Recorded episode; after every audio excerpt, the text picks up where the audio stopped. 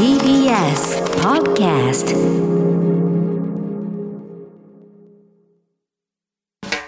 発信型ニュースプロジェク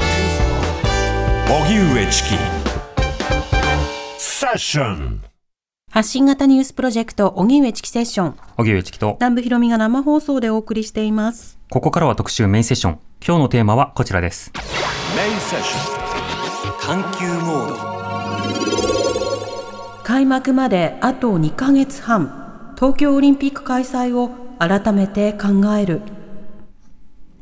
7月23日に予定されている東京オリンピックの開会式まで残すところ2ヶ月半となる中、政府は新型コロナウイルス感染拡大により東京、大阪、京都、兵庫の緊急事態宣言の5月末までの延長、また愛知と福岡も対象となると発表。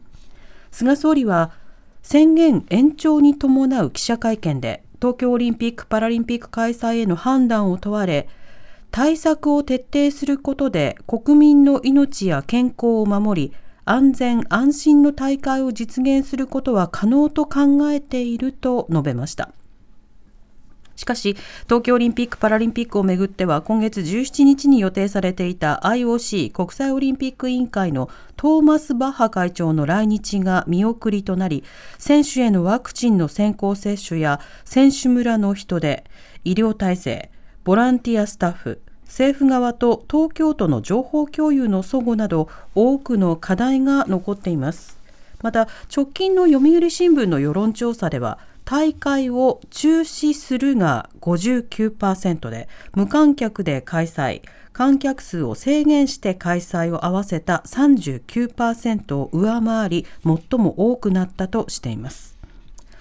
政府や大会組織委員会はオリンピック開催に向けて進む一方開催に懐疑的な世論との溝が深まる中今日はそもそものオリンピックを開催する意義とは何なのか。近代オリンピックの持つ意味合いや経済的な効果などについて改めて考えます。ではゲストご紹介しましょう。スポーツ社会学がご専門流通科学大学専任講師で社会学者の新田正文さんです。リモートでのご出演です。新田さんよろしくお願いいたします。はい、よろしくお願いいたします。お願いします。新田正文さんのご専門は産業社会学やスポーツ社会学で現在流通科学大学で専任講師をお務めです。著書に1964年の東京五輪の日本女子バレーボールを描いた東洋の魔女論があります。はい。ということで新田さんには先月27日にもニュースコーナーで解説もしていただきましたが、はい。その間の動きとしては緊急事態宣言の延長それからあの IOC バッハ会長の来日が見送りになったこの間の動き新田さんどうご覧になってますか？そうですね、あのまあ、国民任せっていうところと、あと、まあ、当初言ってた方針っていうのが、あのかなりあの直前になって決まるっていうところがあるので、はい。まあ、かなりあの国民に混乱を招いてるっていうんですかね、うん。あのいう印象ですね。うん。あと、まあ、国民の関心事っていうのが、やっぱりあのオリンピックっていうのは最大の、まあ、矛盾っていうんですかね、ええ。国民の生活にかなり制限かけている状態で、まあ、オリンピックは安心して、あの安心安全でできるっていうふうに言い切っちゃってるのでですね、やっぱり真正面から向き合ってない印象を持ちます。うん。その中でそもそも東京オリンピックの意味とは何なのかを考えたいんですが、まずオリンピックの元々の意味といいますか、まあ、本来っていうのは何を指すのかというのも実は時代によって変わってると思うんですけれども、新田さんはどのようにご覧になってますか？そうですね、もともとあのクーベルタンが、えー、とオリンピック、近代オリンピックを始めた時っていうのは、まあ、努力と、あと芸術とスポーツのですね融合、こういったところが、もともとオリンピズムの出発点だったというふうに思いますが、はい。まあ本当に時代によってこうか変遷しているんですよね。うんオリンピック憲章で書かれているオリンピックの目的っていうのは、まあ、さておき、あのまあ、やっぱりホスコホスト国がどういうふうなあー目論見みで、えーオリンピックやってるのかって言ったときに、まあ、近年のオリンピックでやっぱり重要なのが都市再生っていうんですかね、あはい。と経済的な、あーえーなんて言うんでしょうか、えー経済的に成長させるっていうんですかね、うん。まあ、その意味合いがかなり強いというふうには思います。うん。なので、その、例えば他のスポーツ大会、スポーツイベントなどとも違う政治的な思惑とか、国際的な緊張であるとか、あるいはその経済的な一つのその施策としてオリンピック、そういった側面があるわけですよね。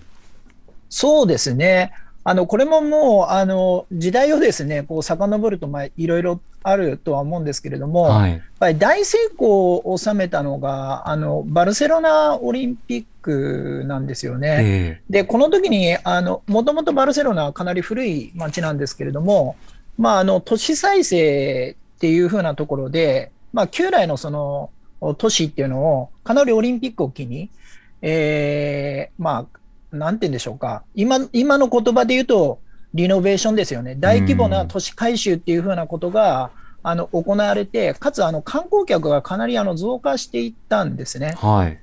で、まあ、近年の、あのーまあ、都市経済って言ったときに、やっぱり観光だったりとか、あるいはエンタメ産業というのが非常に重要なわけです。うんで、その意味で言うと、あの、このオリンピックで、あの、まあ、バルセロナだったりとか、その前のロサンゼルスですね、ロサンゼルスオリンピックの、やっぱり成功っていうのが、かなりは、まあ、インパクトはあると。はい。あいうところで、まあ、オリンピックをお大規模な都市があのやりたがるというふうな構造があるのかなというふうに思います。はい。また、あの、開催国だけではなくて参加側も何枚メダルを取ったのか、どんな選手を育てたのかというようなことで、それぞれのその国の威信や力というものをアピールし合うような場所となっている。ここが、あの、例えば平和の祭典と掲げている検証との、まあ、矛盾点というのも生じる部分でもあるし、さらにはそこにスポンサーシップの問題も新田さん関わってきますよね。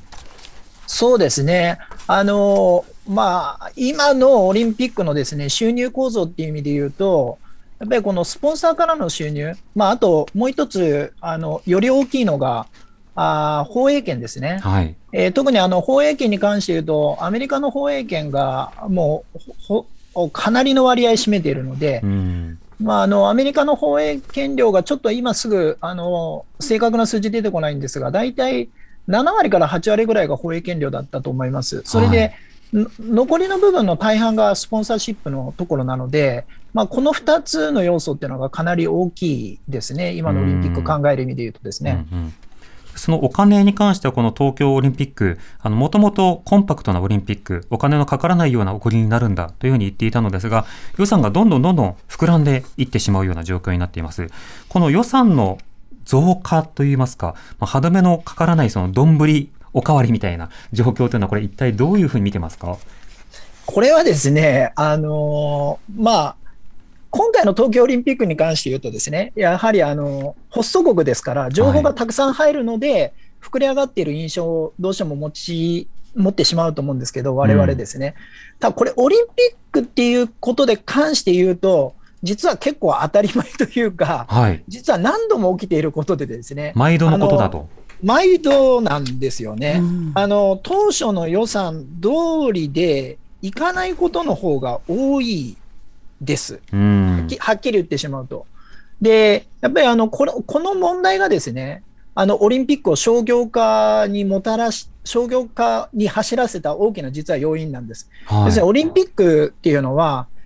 当初思った以上にお金がかかると。うんそうなるとですね、まあ赤字が発生するわけですよね、当然ながら。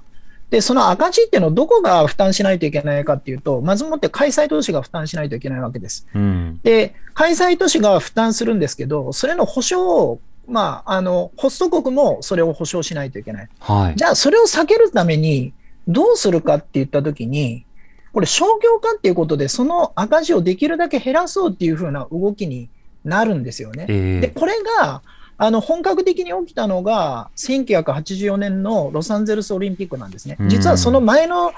えー大会がモスクワ大会で、まあ、ボイコット、多くの西側諸国がボイコットしたと。で、その前の年のモントリ、モントリオールですね。で、莫大な赤字が出たんですね。うん。で、それで、あの、これどうするかっていうふうなことで、やっぱりもう、えーお金入れるしかないと。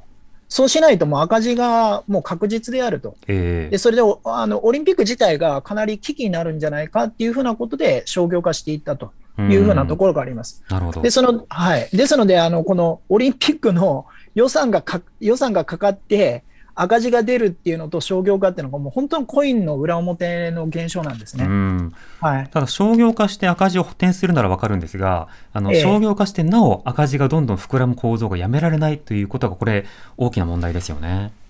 そうですね。あの、おそらく、あの、最初のですね、商業化の時に、まあ何度か成功はしてるんですよね。はい。ロサンゼルスオリンピック、先ほど言いました、あと、モント、あの、ごめんなさい、モントリオールじゃなくてですね、バルセロナですね。そのあたりまでは、あの、商業化を始めたですね、まあ、あー当初で、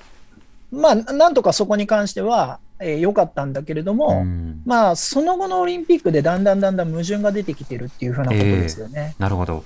そうしたようなその経済的な矛盾、意思決定の空白、まあ、いろんな問題があった中でコロナ禍によって開催をそもそも止められないじゃないか、国民のためになるのかならないのかっていうのは一貫したメッセージが出されないという話も出てきたわけです。この話、あの、新田さんにも伺いたいんですが、この点についてはバルセロナオリンピック柔道の銀メダリストで、日本女子体育大学教授の溝口紀子さんに、先ほど、現在の今回の東京オリンピック・パラリンピックえ開催に向けての課題などについても伺っています。溝口さん、こんにちは。こんにちは。よろしくお願いします。よろしくお願いいたします。さて、東京オリンピック・パラリンピック開幕まで残り2ヶ月半となりました。現在のこのオリンピックをめぐる状況について、溝口さんはどう考えてますか？そうですね。あの、やっぱりこの時期になって選手の内定が、まあ、朗報が次々と入る中、はい。とはいえその一方で、あの、4月になって変異株のやっぱり拡大、感染拡大が大きくなって、まあ、日本もそうなんですけども、はい。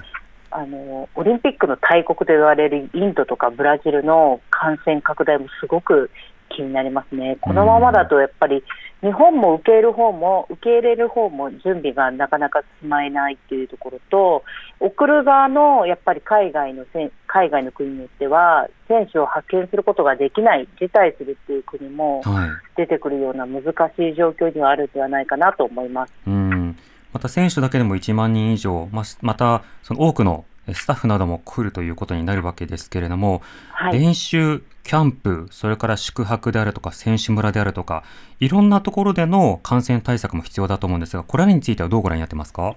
そうですね、これらに関しては、バブル方式って言われて、完全にその入国から、えいきなり5日前にしか東京の晴海のせ選手村には入ることができないんですね。はい。でも5日で時差調整するとか無理じゃないですか、えなので、選手たちはもう2、3週間前に日本に入って、でどこに行くかっていうと、ホストタウンと呼ばれる事前キャンプ地、協あの協定を結んでいる、そういった地方に全国散らばるんですよ。ー、はい。でそれは輸送かからもう本当に隔離して、えー、と自治体が責任を持って、えーそのえーまあ、静岡だったら静岡とか山梨とかに連れて行って、隔離して調整をする、うん。まあ、非常に地方自治体の負担っていうのは、東京都だけではなくて、本当に負担が大きい、えー状況がありますねな。るほど。その準備を進めていく中で、練習やキャンプなど、現場からはどういった声が上がってるんでしょうか？そうなんです困ったことが起きていて、はいまずあの当初よりもやっぱりはい2週間、本当は選手村に入れたのに5日間しか入れないということで、地方自治体にそれだけの滞在負担が金銭的にも人的にもかかっているということですね。はい。で、ワクチンが必ずしも行き渡ってないですから、うん PCR を2日に1遍ぐらいやらなきゃいけないんですよ。はい。で、その PCR の費用は東京都が負担してくれるみたいなんですけれども、やっぱそういって負担が大きい上、そんだけ負担が大きいんだったら、もう受け入れるのをやめようっていう地方自治体が相次いでるんですね。うん。で、その一方で選手たちは受け入れてほしいっていうことで、もうホストタウン難民みたいな感じで、ええもう海外の選手から不平不不公平とか不満の声が上がっている状況ですね。うん。またあの、今日の国会でも、あの、議論になっていましたけれども、選手たちを、まあ、日々 PCR 検査を行うということなのであれば、まあ、地方自治体も含めたいろいろな検査リソースをそちらに優先するということにもなるので、その負担というのもありますよね。そうなんですよね。そういった負担っていうのも非常にあのいい医療面もですね、あのとりわけ、まあ多分チームドクターっていう意味では、はい医師に関してはそれぞれ、えーチームドクターを連れて派遣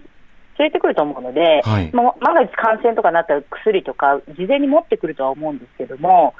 とはいえ、そのやっぱり PCR の検査負担、検査すればいいって言っても、結局、その検査の負担も大きいですし、それだったらね、あの地方のその市民に優先すべきではないかっていう声も、やっぱ起きてくるのかなっていう不安はあります、ね、うんそうですね。あの個別の選手に対してあの反対の声を上げてほしいというコメントが寄せられる現状についてはいかがでしょうか？そうですね。あのやっぱりオリンピック自体が政府や IOC、まあ、国策の不満分子になってると思うんですよね。えー、あのやっぱりこんな状況でできるのかあるあるいはやっぱり、えー、緊急事態宣言下でまあ、休業を迫られたりしている、やっぱりその日、あの政治を食べるのも大変な人がいる中で、スポーツやっていいのかっていうような、やっぱそういった声もすごくやっぱり分かるんですけども、はい、そういったところの分断っていうのが、やっぱり選手に向かっている、本来だったら政府とか IOC に向けられるところなんですけども、やっぱりアイコンっていうんですかね、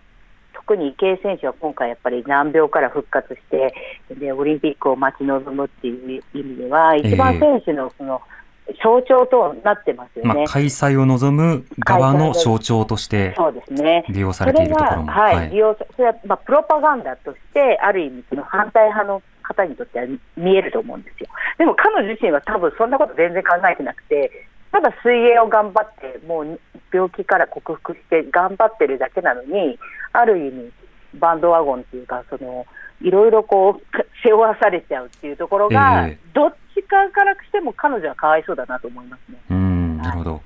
あのまあ、選手自体がね、そのオリンピック・パラリンピックに対して声を上げると、まあ、これはあのオリンピック・パラリンピックは常に政治的なものではあるので、あの政治的にどうするのかという問いは不可避ではある一方で、誰がその分断を生んだのかということを考えると、この責任はま大きくは政治にはあるわけですよね。この判断のあり方、政治の例えば無観客なのか、それともその開催をするとなった時に、開催しないという判断はどういった時にあり得るのか、ここが示されないところが続いていますけれども、こういったところに期待することというのはいかがですか？私はやはりその自分と政府、IOC とか、やっぱり反対の声をちゃんと傾聴するってことですよね、さまざまな立場からなぜ、えー、不安に思うのかっていうのを一つずつやっぱりあのこう不安を取り除いていくなり、対処しているっていうことを真摯にやっぱり発信していったり、傾聴していく、そういうことが大事だと思うんですよね、えー、そういった姿勢が見れないと、やっぱりその矛先っていうのは、選手に向かってしまうと思うんです。はい、やっぱり政治的判断っていうのは、さまざまな立場からそういった声をしっかりこう咀嚼するっていうんですかね、受け止めるっていう姿勢が、なんかこれまでなくて、もうとにかく断行、断行っていう姿勢が、こういった歪みを、あのまあ、分断をの亀裂を深めているような気もします。うんなるほど水口さんあのもともとあの選手として活躍されてましたけれども、はい、あのやっぱり選手という立場だとその声を上げるということは難しいのかということとそれからやっぱりこういったパラリンピック、オリンピックというようなイベントというものはとても大きな意味合いがあるのかこちらはどうでしょうか？そうですね。2点あると思うんですよ。まず自分のその立場っていうんですかね、やっぱり代表で自分はオリンピック出ることをだ前提にあのもう人生を設計しているというか、あのやはりもうそれでオリンピックを命かけてその舞台に準備してるんですね。その個人だけじゃなくてやっぱ家族だったり関係者だったりいろんなものを背負っている中で、はい、簡単に中止とかやっぱり辞退しますって私はとても言え自分が今選手だったらとても言えないし、あとはやっぱり今の選手ってもうほとんどプロアマチュアっていう考えがなくて、えー、ほとんどスポンサーとか契約所属に契約してたりとかしてやっぱりそれであのオリンピック出ることで契約してスポンサーとかついてるので、はい、本当にそそんな簡単に契約不履行になっちゃうわけですよね、自分自らがそういう、そうやっぱその中でなかもうがんじがらめになってる中では、なかなか選手っていうのは声が発信できない、いろんな意味で、制約はある中で、本当にあの難しい立場に置かれているんじゃないかなと思いますね。はい、またその特定のその競技の例えばファンなどを増やしたいというようないろんなミッションをこうさらに背負わされているような状況になっているので動きにくいという状況というのはまず前提としてありますよね。あもちろんですね、やっぱその点はやっぱり、うん、あの選手っていうのは本当にいろんな意味で大変な、えー、まあ、思いで、でもやっぱりオリンピック開催に向けて準備してると思うんですけど、はい、もうその一方で、やっぱこういうやっぱり未曾有の事態ですから、中止っていう選択っていうのも、やっぱりあの覚悟はしてると思いますよ。はい、でだったらじゃあ次、もし中止であるんだったら、どういうふうに保証してくれるのかっていうところも、やっぱり反対する人たちっていうのは、そこまで選手、じゃあ知ったことないよっていうのは、すごくやっぱ無責任で、えー、辞退するなあの中止になるなになった場合に、どうやってその選手の生活とか、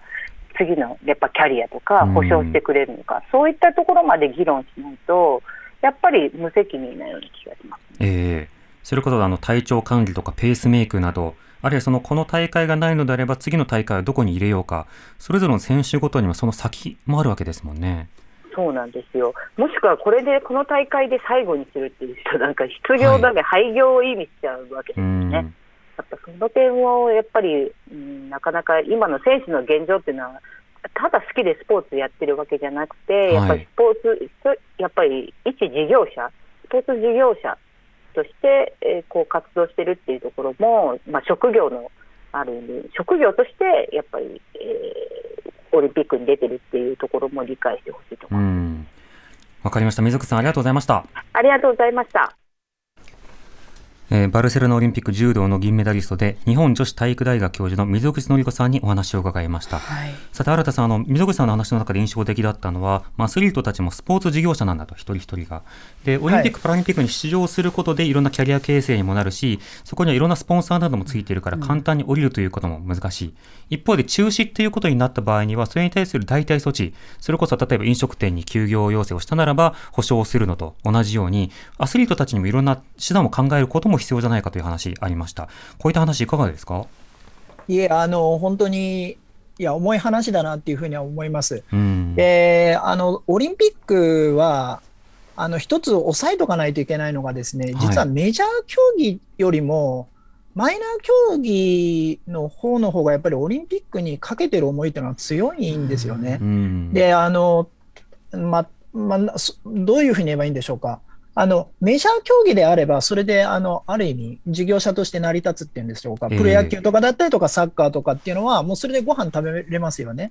だけど、マイナー競技に関して言うと、それでメジャー競技になれるかもしれない。で、それで何かしら、まあ、あの、競技、自分たちのもう周囲にいる、競技全体がそれで潤うかもしれないっていうふうな期待を背負ってやっているところがあるんです。えー、ですので、ただですね、ここで考えないといけないのは、じゃあ今回東京オリンピックやることで、いわゆるそのあまりメジャーじゃない競技がそれでハッピーになるのか、それでうまくいくのかっていうことも同時に考えないとですね、このまま無観客でやること自体が、まあ、選手超えてですね、えー、競技団体にとってもプラスなのかというふうなことを、まあ、ちょっと本当にあのスポーツ界全体で、あの本当は、まあ、議論する時間ないとは思うんですけれども、考えないといけないことだろうなというふうに思います。なるほど。おそらくまあメディアイベントとして行われた場合は、まあ、例えばマイナースポーツとされる分野は、オリンピック関連の予算というものの占める割合、シェア率が高くなるので、まあ、開催できることに加えて、まあ、放映権料など含めて注目が集まる。そのこと自体は歓迎されるところもあると思うんですけれども、放映するということだけがミッションなのであれば、東京だけで開催するのではなくて、今こういったご時世だからということで、より分散するとか、ちょっとずらすとか、他のプランというのも検討し得るところはあると思うんですが、そこはどうでしょうか？やあとですね、もう一つはやっぱり国の役割がすごく大きいんですね。はい、あのオリンピックをやるっていうふうなことで、あのやっぱり日本政府がかなりあのスポーツ予算拡大してきたっていうことあるんです。うん、まあ、それはスポーツ庁を作ったっていうこともそうですし、はい、あとナショナルトレーニングセンターを整備するっていうふうなことをやるっていうふうなことを通じてですね、かなりあの、様々な整備を行ってきたんですね。だけど、今、あの、私が聞く範囲で言うとですね、オリン東京オリンピック以降どうなるかっていうのが見えないって皆さん言われるんですよ。はい、だから、やっぱりそういったですね、あの、スポーツ競技の発展っていうふうなことを、本当にこのオリンピックを超えてどこまで日本政府が考えてるのかっていう、そのメッセージ出さないとですね、それは不安になると思いますね。なるほど。ではそのあたりも含めて、この後オリンピックでは今後どうするのかということを考えたいと思います。まもなく5時になります。知る若手動かす荻上チキ。セッション時刻は5時になりました。荻上チキセッション。今日の特集メインセッションは開幕まであと2ヶ月半。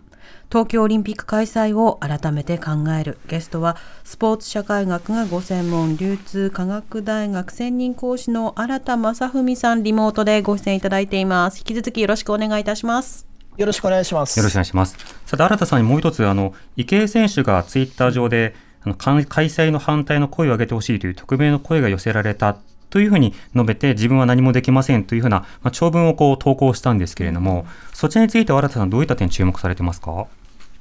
いや、これはまあ、あの、先ほどの溝口先生の話にもありましたが、うん。まあ、選手に向けることではないかなっていうふうには思います。あの、はい。あともう一つですね、あの、なぜこのような状態になっているかっていうふうなことを考えるときに、やはりこう IOC とホスト都市、あとホスト国との関係っていうのをちょっと考えないといけないかなっていうふうには思います。ええなのでまあ、誰がそもそも中止っていうふうなことを今回言い出すことができるのかっていうふうなことですね。うん。で、あの、まあ、これはいろんなあのものがあるので、なかなかちょっとこう、すぐには説明できないんですが、ただ開催都市契約っていうのを見る限りですね、はい。やっぱりなかなかこう、まあ、なんていうんですかね、IOC に対する請求の保証に関しては、あの免責する条項が明確に書かれているとかっていうように、まあ、かなりあの不利なことがすごく書かれているんですよね。うん。要するに東京都と日本政府に対してはかなり不利な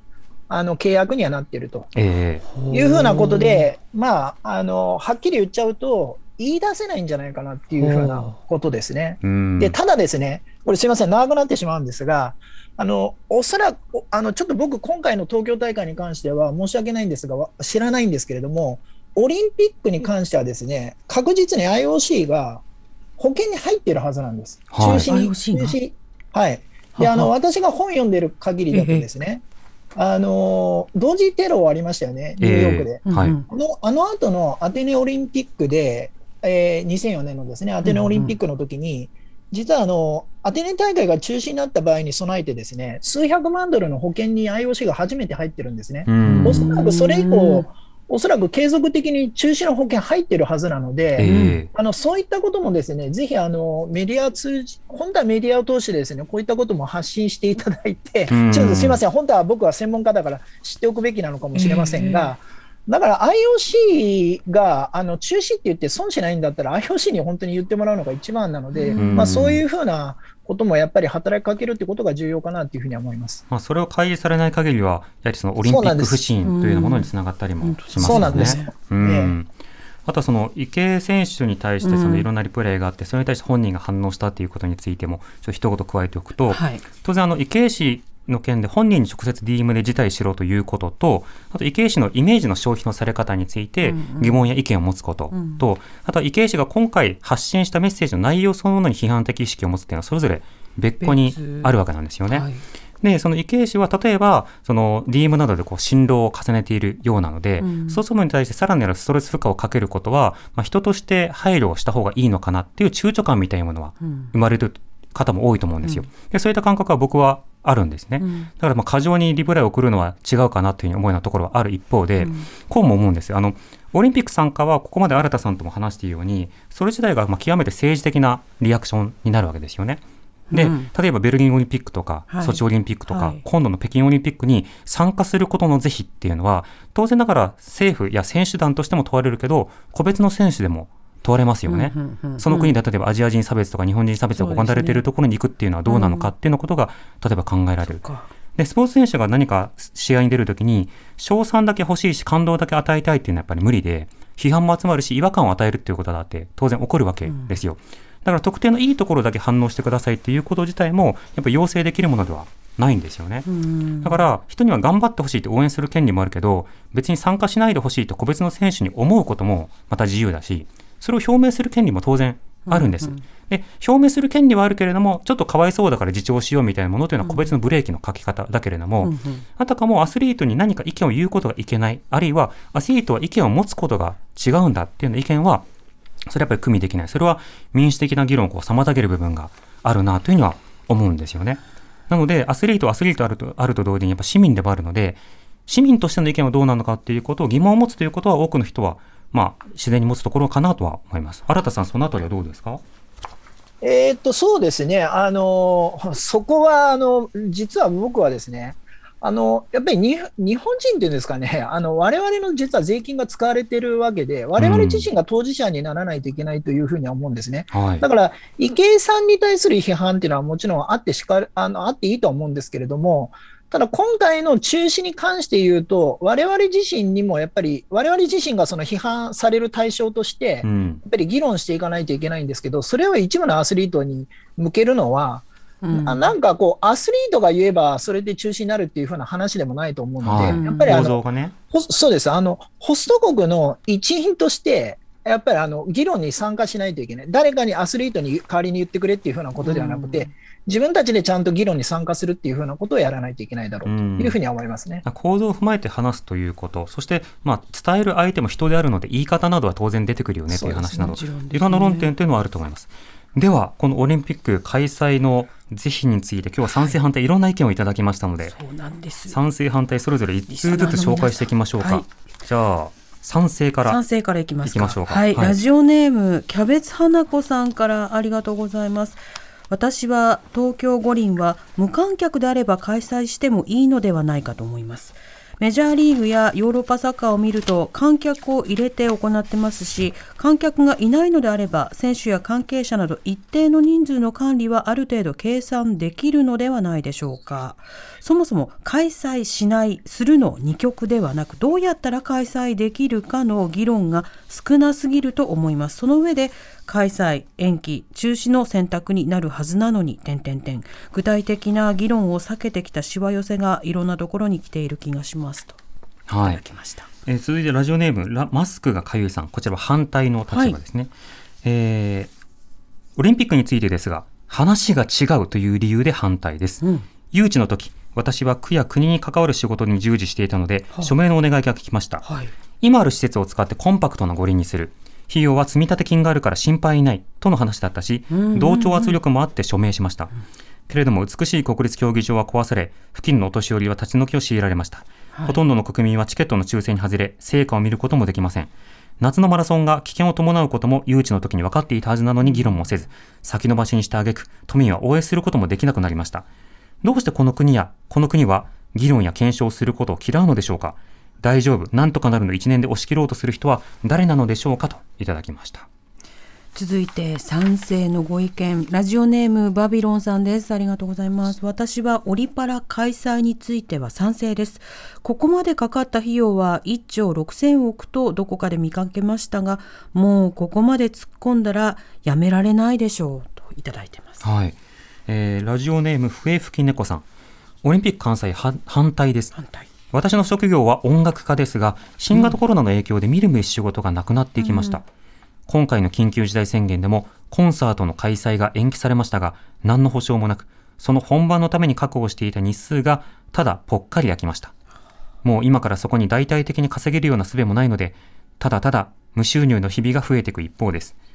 でも、それでも耐えて頑張っているのに、どうしてオリンピックだけ特別なんでしょうか？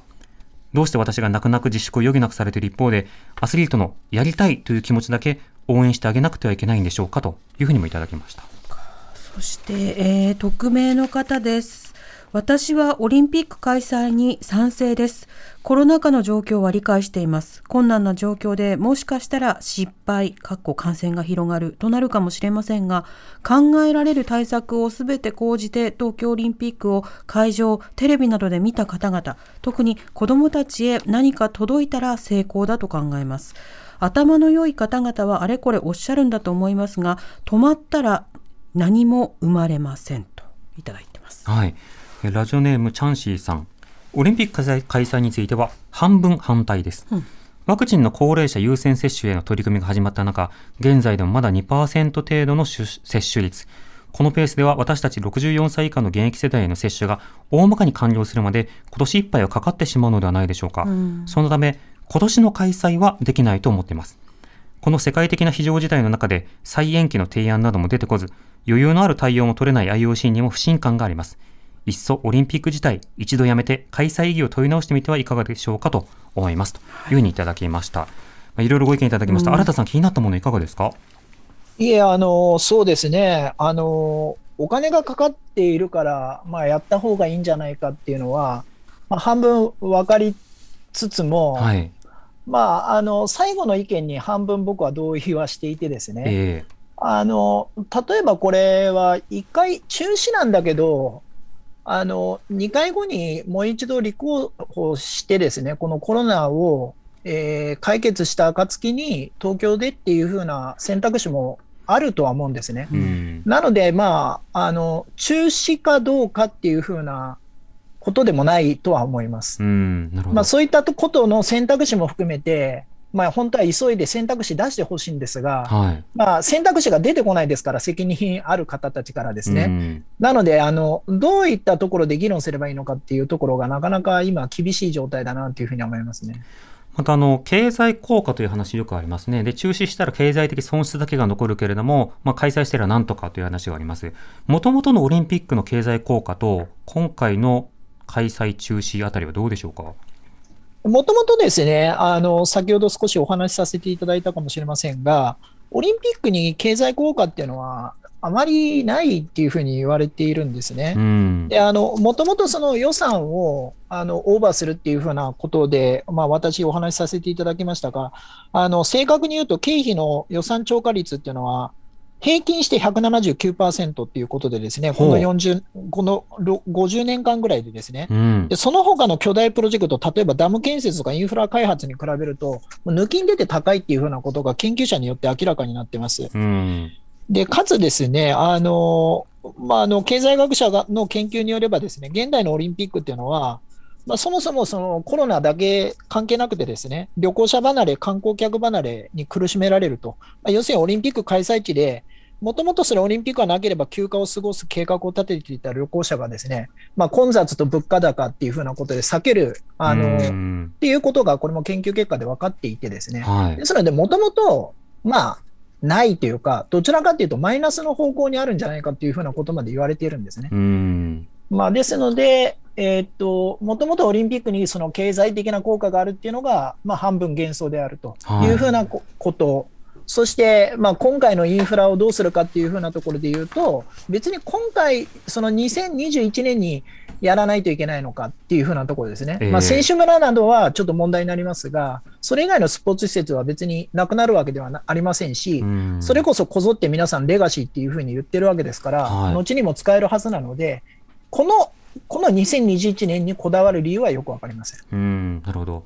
またその経済の話で割とその注目されがちなのは、もう使ったんだからっていう話がありますね。でも今の話だと、いやでも今、今使わなければ、もう使ったお金が全て回収できないわけではないだろうということになるわけですか？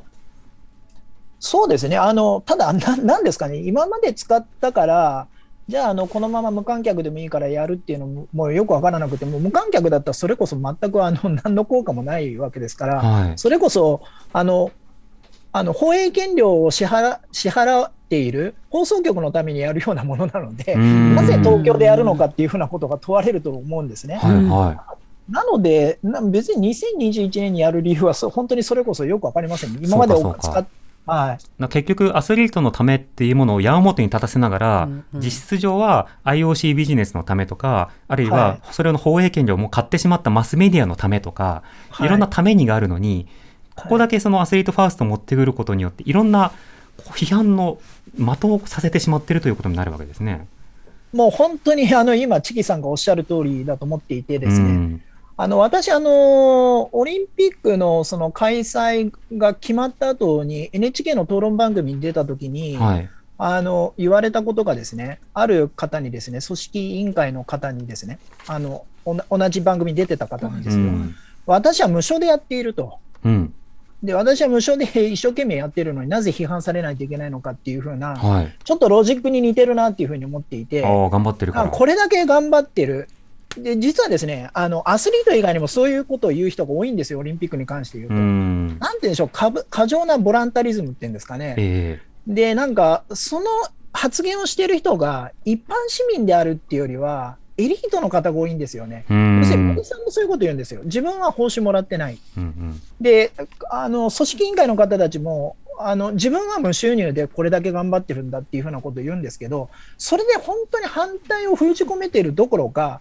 議論させないんですよね。うんもうそれがすごくあの今になんか続いてる感じがしてですね。ですので、やっぱりお金がかかってるからもうやろうっていうのは、ちょっとこう議論させない空気を作るっていうんですかね。その意味で、あまりちょっと望ましいことではないなっていうふうに思いますね。そうですね。まあ、その発信が何に寄与するのか、何に貢献するものなのかということも一個ずつ、まあ、吟味することが必要だと思います。